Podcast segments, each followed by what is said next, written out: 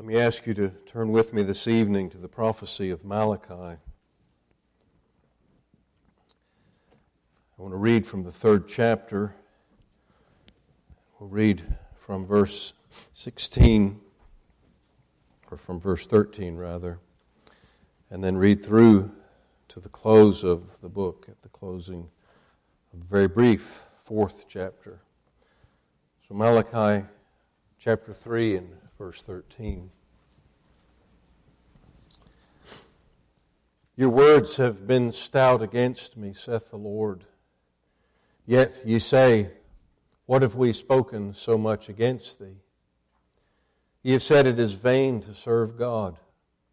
And what profit is it that we have kept his ordinance and that we have walked mournfully before the Lord of hosts?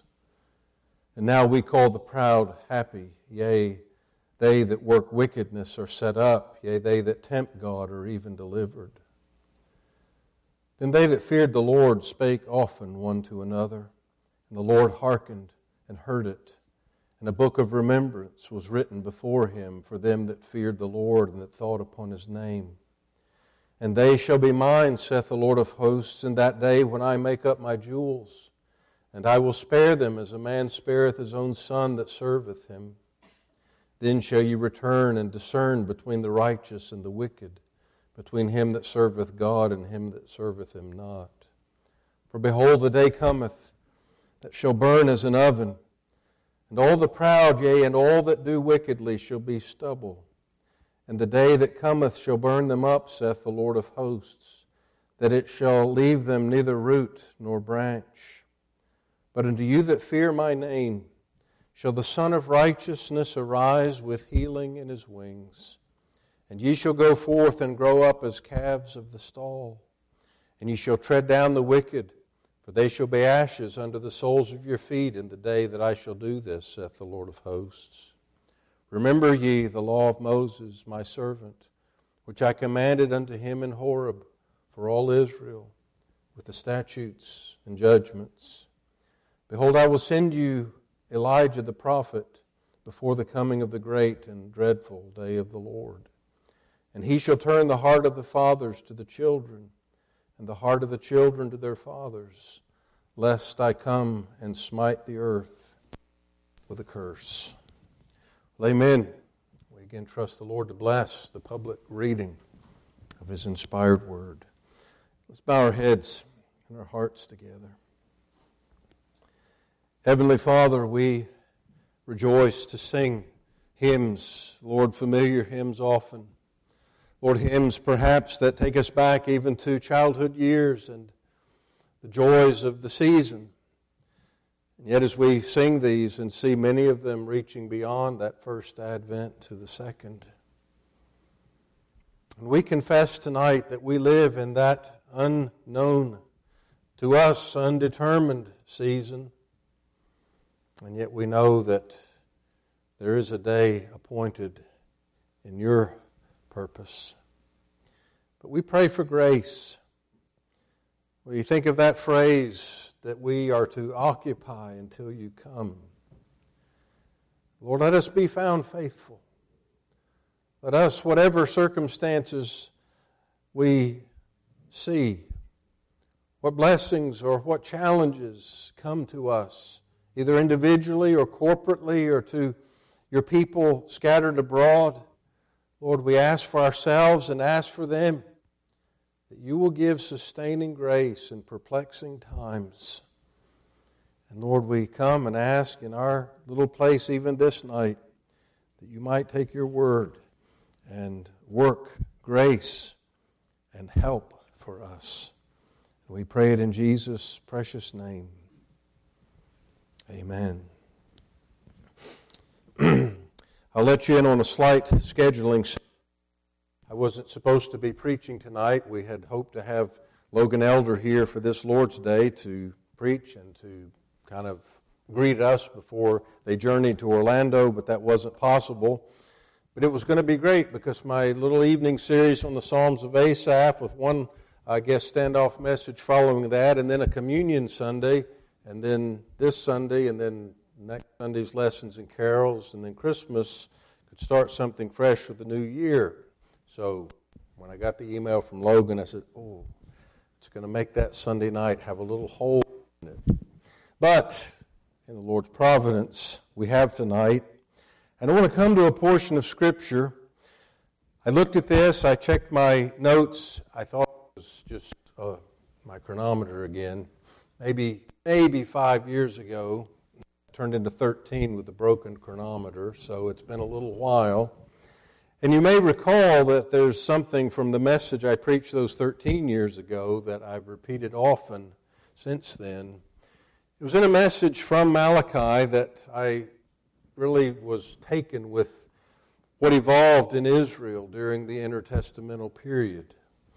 And you've heard me mention frequently since then the Sadducees and the Pharisees and the Essenes and the Zealots. Well, those are the factions that emerged in Israel during that intertestamental period, during the days surrounding and, of course, following the days of Nehemiah that we're looking at in our prayer meetings. It was a time where God's people were waiting. They were waiting for the fulfillment of promises that had been given to them, and yet the, the waiting got long. You know me, I'm often a big picture guy. And I've thought recently of the big picture of Israel. You know, we can think back and think of our Old Testaments and Israel and the sacrificial system, and, you know, it kind of fills up the Old Testament in our mind. Think about it. I mean, these are going to be round numbers again. But the Exodus roughly 1500 BC. So there's a couple thousand years, 2,500 years, that have preceded Moses. And then we've got the Exodus and the centuries of the period of the Judges, so it's, okay, roughly 1000 BC that David takes the throne. The, the, the zenith of Israel's history. It looks like things are finally going to happen. Well, when is the destruction of Jerusalem? 586 BC. So we're looking at not even 500 years that you could really say Israel, in a real way, was a thing. I mean, depending on conservative looking at the date of creation and filling up that Old Testament time itself, somewhere between 10 and 20 percent of the Old Testament time period is, is Israel. And you can ponder that and think of the sorrow of the expectations that were apparently unfulfilled. And you come to those 400 plus years between the fall of Jerusalem and the coming of Christ. And that's where we find, well, certainly the post exilic prophets. And though some of the chronology of Nehemiah perhaps is later than Malachi's prophecy, these are certainly the closing prophetic words to Israel before the first advent of Christ. And when we understand that, Malachi is a striking prophecy. I want to read you the introductory paragraph from a commentary that I have on the post exilic prophets says, Whereas most of the prophets lived and prophesied in days of change and political upheaval, Malachi and his contemporaries were living in an uneventful waiting period when God seemed to have forgotten his people, enduring poverty and foreign domination in the little province of Judah. Zerubbabel and Joshua, whom Haggai and Zechariah had indicated as God's chosen men for the new age, had died. It is true the temple had been completed, but nothing momentous had occurred to indicate that God's presence had returned to fill it with glory, as Ezekiel had indicated would happen. The day of miracles had passed with Elijah and Elisha. The round of religious duties continued to be carried on, but without enthusiasm. Where was the God of their fathers? Did it really matter whether one served him or not? Generations were dying without receiving the promises, and many were losing their faith. Malachi's prophecy is particularly relevant to the many waiting periods in human history and in the lives of individuals. He enables us to see the strains and temptations of such times the imperceptible abrasion of faith that ends in cynicism because it's lost touch with the living God. I remember reading those words some years ago and being smitten with that reality of the danger of periods of waiting. And I want tonight to look at the prophecy again. There are seven specific points in the prophecy where he uses a, a, a device to draw attention to the sins of the people. You look at that if you go back to verse or chapter 1 in verse 2.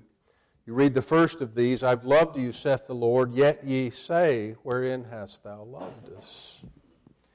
It's that little phrase, yet you say, in response to something the Lord has said of the people.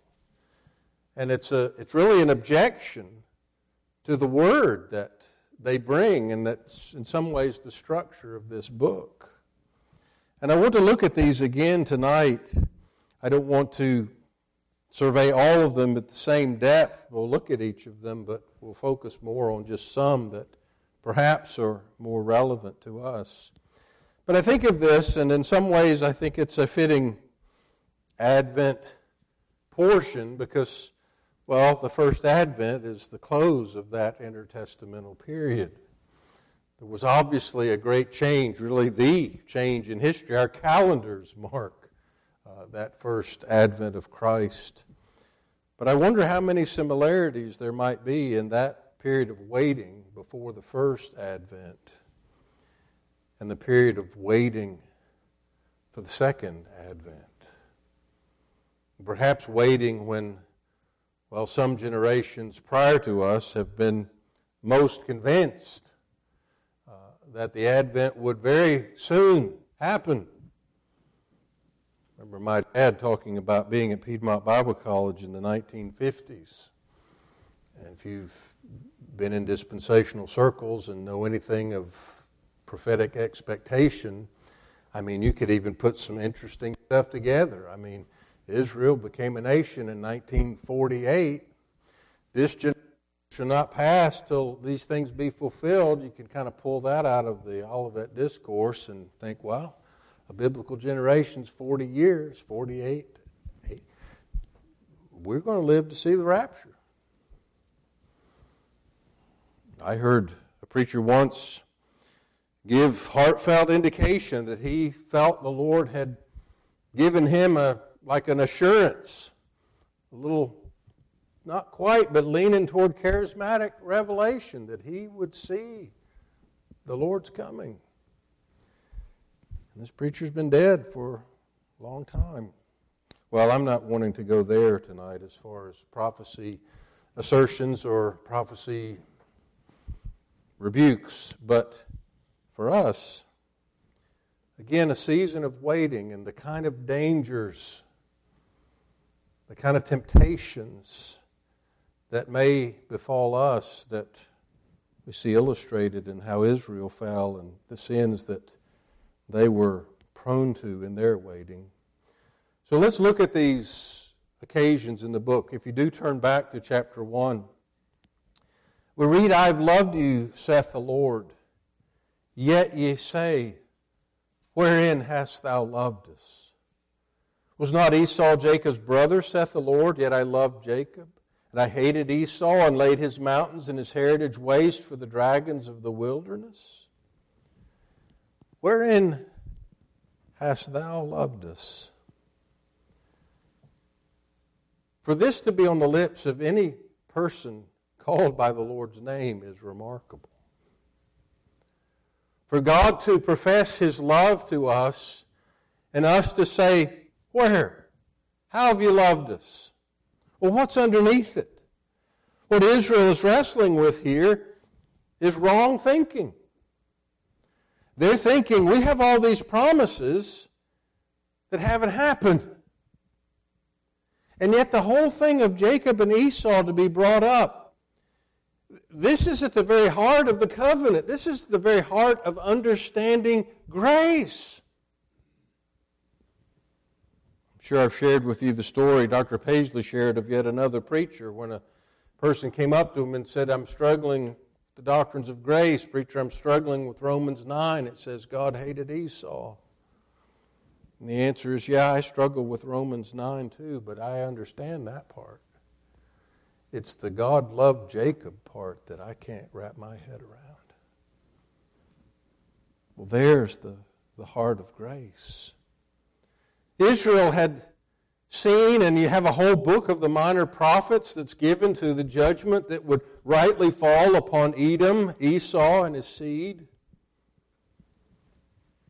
But Israel here is allowing themselves to come into such a view of their God that would be underneath that striking questioning of His love to them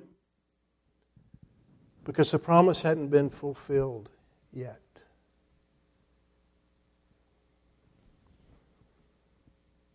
You wonder if those in Israel were brought to that point, how have they begun to twist their understanding of the gospel? How have they begun to twist their understanding of the promise? If they could say, the circumstances we see, or maybe more accurately, the circumstances we're not seeing, in the victory of the church in the world makes us wonder if God's a liar or not. Wherein have you loved us? If they had understood the prophets that had come before, if they could have understood the servant of the Lord in Isaiah's prophecies and humbly marveled that that's what the seed of David was coming to do first. They wouldn't be brought to such a statement as this. Wherein have you loved us? Are we going to judge God based on our circumstances? The kind of temporary, temporal circumstances we think we deserve? Don't you just love all the commercials? Get what you deserve. Call this number. We don't get paid till you do. Think theologically, even when you're seeing commercials. What do I deserve? I don't want what I deserve. I deserve hell. Get what I deserve. Israel's already begun twisting the promise to be able to question God on those terms. But look down to verse 6. A son honoreth his father, and a servant his master. If then I be a father, where is mine honor? If I be a master, where is my fear, saith the Lord of hosts unto you? O priests that despise my name. And ye say, Wherein have we despised thy name? If you go down to verses 12 and 13 here, I think it sets a little of the context for these two occurrences of the phrase in verse 6 and in verse 7. We read, But you've profaned it, that as you say, the table of the Lord is polluted, and the fruit thereof, even his meat, is contemptible. You said also, Behold, what a weariness it is. And you've snuffed at it, saith the Lord of hosts. And ye brought that which was torn, and the lame, and the sick. Thus ye brought an offering. Should I accept this of your hand, saith the Lord? He gives comparison in here. Are you going to bring insufficient offering insufficient merchandise to an earthly master. And yet here they're corrupting the very parts of the offering and the service of the Lord. But to go back to verse 6, this is the second occurrence of this phrase. The Lord speaks of priests despising his name. And so they give the response Yet ye say, Wherein have we despised thy name? Well, this and the challenge that immediately follows in verse 7, connected with the priests and connected with worship, these priests have come to the point where they're despising their portion. They come to the point where they have an attitude of, we're doing God a favor by serving Him in such lean times. You think of the temptations that would come to the priests with such a mindset. You think of, well, the priests that we find in Christ's day who was becoming more comfortable. The Sadducees, particularly among those in the priestly class, were wealthy.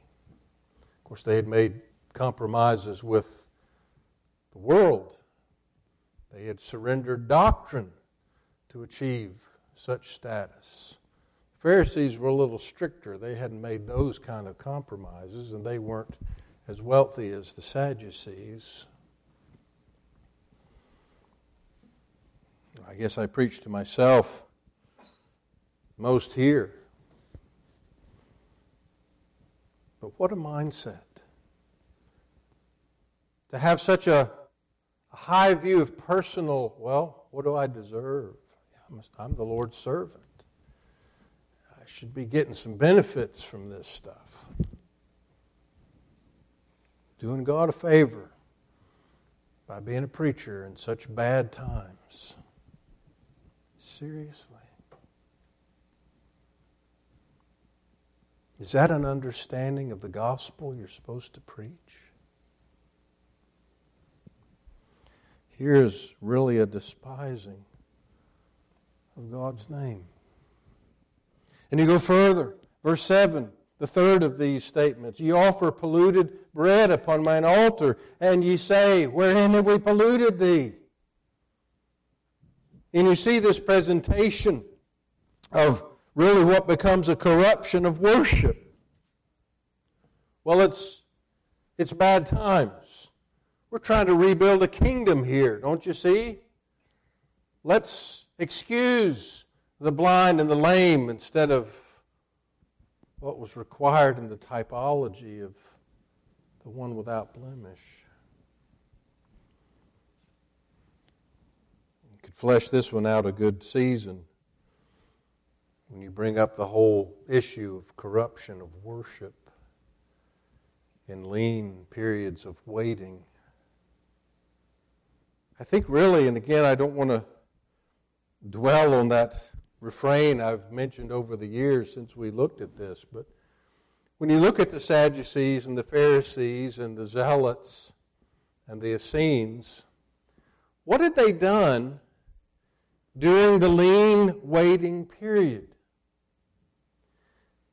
If the Messiah hadn't come, if the kingdom hadn't come, they began to reinterpret the kingdom. They began to change what the expectations were to be. And I wonder and you can get into some of the prophetic variations and see changing expectations.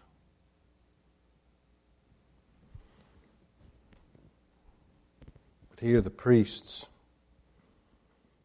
go along with the corruption of worship, and they themselves are overcome with covetousness in the process.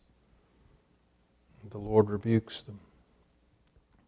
You have to skip down to the 17th verse of chapter 2 to come to the fourth of these complaints of the people. We read, Ye have wearied the Lord with your words, yet ye say, Wherein have we wearied him? when you say everyone that doeth evil is good in the sight of the Lord, and he delighteth in them, or where is the God of judgment? We come to an amazing statement here again. The people wearying the Lord, accusing God of not judging righteously. They had actually stooped to the point of considering themselves worthy to be judging. And in doing so, they had concluded that they were the righteous ones, and they, therefore, should not suffer. Why should Gentile nations be building roads and spanning the globe with their prosperity, such as transpired in those empires that were allowed to consume and hold Israel captive. Something's not right. They reckon themselves to be more righteous, more able to judge. Again, what are they doing? Looking at now. They're not looking at, I mean, read the Psalms. The day of reckoning, the day of God judging the earth righteously. Well, I can't wait for that day because it impacts their lives, their earthly, temporary lives, their current prosperity, their current circumstances. And they weary God by their own assertions of being worthy to judge. But if you turn to the third chapter, in verse 7, here's one I want to carry on for a moment. We read, Even from the days of your fathers, you're gone away from mine ordinances and have not kept them. Return unto me, and I will return unto you, saith the Lord of hosts. But ye said, Wherein shall we return? Now step back from that. Here's a statement, really, you could almost say, of the whole ministry of the prophets. The prophets were raised up to call Israel back to God, to call Israel away from their sins and call them to return. They needed to turn from their sinfulness, turn from their idolatry, turn from their unbelief. You can really look at the sequence of events and sins we talked something about the cycle of sins in Romans 1 among the Gentiles. We'll look at the sins in Israel.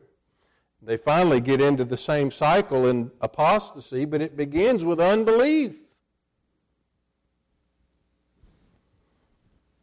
And so here they come to the point where the prophets preach, the Lord's word is given, the call for them to return. And they say, And wherein should we return? What are you, what are you talking about? We don't need to repent. These people that are oppressing us need to repent. We're fine. And I wonder how many people that are in church tonight, or maybe not because their church doesn't have Sunday night anymore, but they were in church this morning, are of the mind yeah, this, I mean, do you see the news this week? Wickedness abounds. It's, it's just everywhere. And there's never a thought of our own sin, of how far out of touch with God we are. I remember hearing a prophecy teacher many years ago. He was a dear man, but he wasn't my preacher. He was in the church for a few years when I was a teenager, but he was a Dallas Seminary grad, and I mean that was that was top shelf stuff in those circles. So he taught the adult Bible class, and this fellow couldn't teach. He couldn't teach the book of Ruth without putting a chart on the board and the rapture in it somewhere. I mean, it was just, that was the guy. But he said something one day that I thought was very interesting. He said, if you look, and he's even dealing with prophecy, but he spoke of the condition of the church in some ways being a barometer more so than the condition of the world. I don't know, maybe he was drawing a little bit from the theory on the seven letters in the Church of Laodicea and the Laodicean age and whatnot, but, but I think there's a kernel of truth there. We can be in seasons of waiting and in seasons of apostasy, such as our day, and really, I mean, again, big round numbers. If you look at the 20th century of, as a century of the introduction of apostasy into the church and the abandonment of truth by the church, well, the impact that's had on the world and the stuff we're seeing transpire now But here, for the church to say, yeah, look at the world. Look how sinful it is. And not be willing to turn an eye on its own sin. You know, if you look at church history, days of revival and days of blessing have not usually been when all of a sudden people in the world get the understanding we're far from God, we need to be saved. Very often it's when people in the church come to the understanding we're far from God. We need to be saved. It's when you get things like are called a great awakening. And here's Israel coming to a point where God calls them to return. And they don't have the humility to say, Yes, we need to return. We need to turn from our sins. So they say, Wherein should we return? What's wrong with me? Well, these are the, the thought processes, if you will, that were allowed to sit for those centuries of the intertestamental period that produced the Jews Paul was writing against in Romans 2, we begin to look at this morning. Wherein should we return?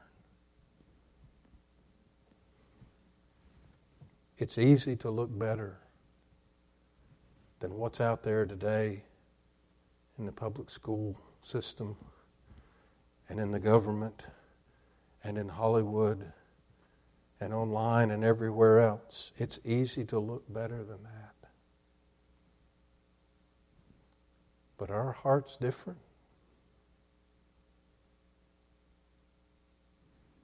Or is there a generation that cries out, yeah, those things are bad. And yet does, in many ways, the same things.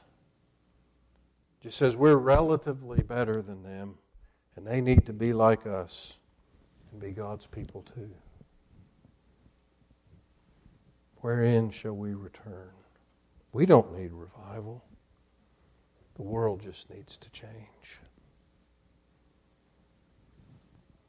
These are the thoughts that were beginning to prevail in Israel before the dark centuries that produced the Sadducees and the Pharisees and the Zealots. But I hasten verse 8 in chapter 3. Will a man rob God? Yet ye have robbed me. But ye say, Wherein have we robbed thee? In tithes and offerings probably always a great text for the preachers, I don't know, at the end of the year or whenever. Well, there's application for a sermon on giving, I'm sure. But it's the mindset here. And you think of the people in those times, you think of Nehemiah's day and the troubles he was facing. And you think of the people, look, we gotta we gotta rebuild life. I mean, our whole nation and the city that represents what had been the remnant left of the nation is just a bunch of rocks. It's gone. And maybe once we get ourselves established and get things on the way, I mean, remember the previous prophecy, even with regard to the building of the temple. You're building your own houses and there's no place to worship. And they began to rob God and bring the lesser things, not have a heart for the affairs of the kingdom. It's interesting this week at the conference, Stephen Lee had two sessions that focused on business people. One man gave really some testimony of being involved in a well known scandal and collapse in Wall Street some years ago now. And then others, just from different types of business, did a question and answer time. And it's interesting hearing some of the testimonies they gave about particular temptations and battles and needs and conflicts that are out there for business people in the world as God's people. But the heart, many of them, and Stephen's joy in bringing some of these men in is, you know, we get so warped at times when we think about, well, it's only full time Christian service people, you know, preachers and Christian school teachers and these kind of people that really, really are kingdom minded people. Everybody else is just kind of out there on their own. To have a heart for the kingdom. When you're not, we're, we're all in full time Christian service. We're believers in the age in which He's called us to live. But this mindset had set in the things of God maybe once these temporal things are in place. God speaks of it as robbing him. But then you come to that last one in verse 13 where we began our reading tonight. Your words have been stout against me, saith the Lord. Yet ye say, What have we spoken against thee. Here, the blindness of the people really is on display. If you look at verse 14 and 15, you've said it's vain to serve God. What profit is it that we have kept his ordinance and that we have walked mournfully before the Lord of hosts? And now we call the proud happy, yea, they that work wickedness are set up, yea, they that tempt God are even delivered. These people were struggling with some of the temptations the psalmist dealt with in Psalm 73, as we've looked at recently. I was foolish. I saw the prosperity of the wicked. Got my thinking off. It wasn't until I went, the psalmist says, to the house of God that I understood I their end. His feet the steps are well nigh gone. He allowed his thinking to go in the wrong way, to have a temporary perspective instead of an eternal perspective. What if God, in His sovereignty and in His providence, raises up a Pharaoh instead of a David for a season? Or raises up a Nebuchadnezzar for a season. And then perhaps raises up a to bring back his people and give some measure of freedom again to worship and preach. All of those temporal chapters are in the hand of God. And He's worth or worthy of trusting with those circumstances. But Israel's in a season of waiting. And their patience is running out.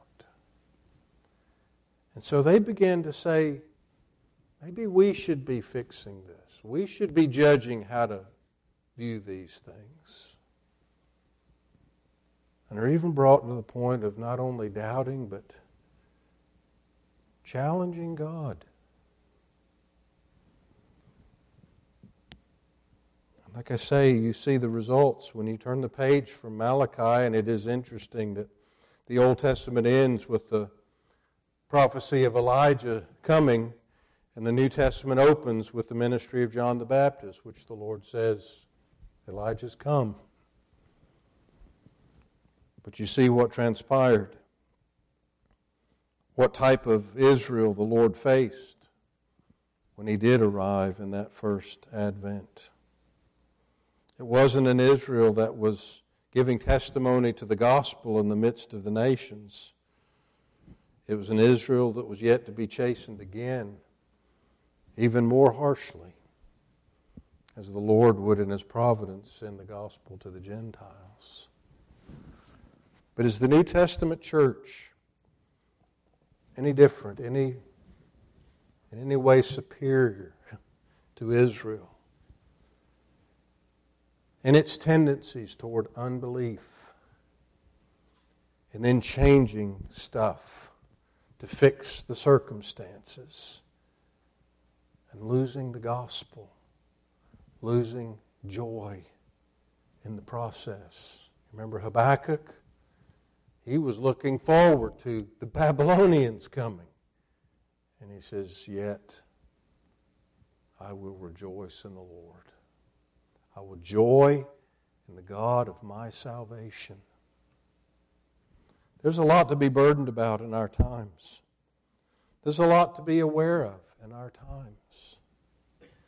But if unbelief takes root,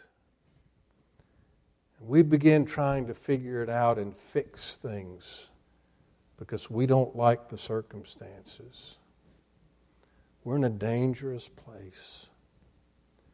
And that's why we must always be gospel centered. And being gospel centered, understanding grace, and that whatever outward things I might be called to endure, I'm a recipient of grace and I'm going to live with God forever. That changes our perspective. It gives us help in holding on to the truth and not compromising the truth to try and make sense of everything that's out there. I don't have to understand everything that's out there or why or when or how. I have to know that God understands. And He won't let anything thwart His purpose. And that there's coming a day well, to quote from Paul, in which God will judge the secrets of men by Jesus Christ according to my gospel. Let us, in a season of perplexity and uncertainty, and I know I'm preaching a theme I've hit a lot in the last couple of years, but well, we've got ample evidence in the New Testament. Repetition aids learning. Repetition is necessary for us. So let us not lose faith. Let unbelief in times that are overwhelming us shake us from the bedrock of gospel truth and a humble pursuit of Him rather than finding ways to excuse sin and pursue selfishness and somehow justify it as Israel did here. What a staggering picture. But we're the same flesh. We need grace to be kept right in perplexing times. Let's bow our heads together.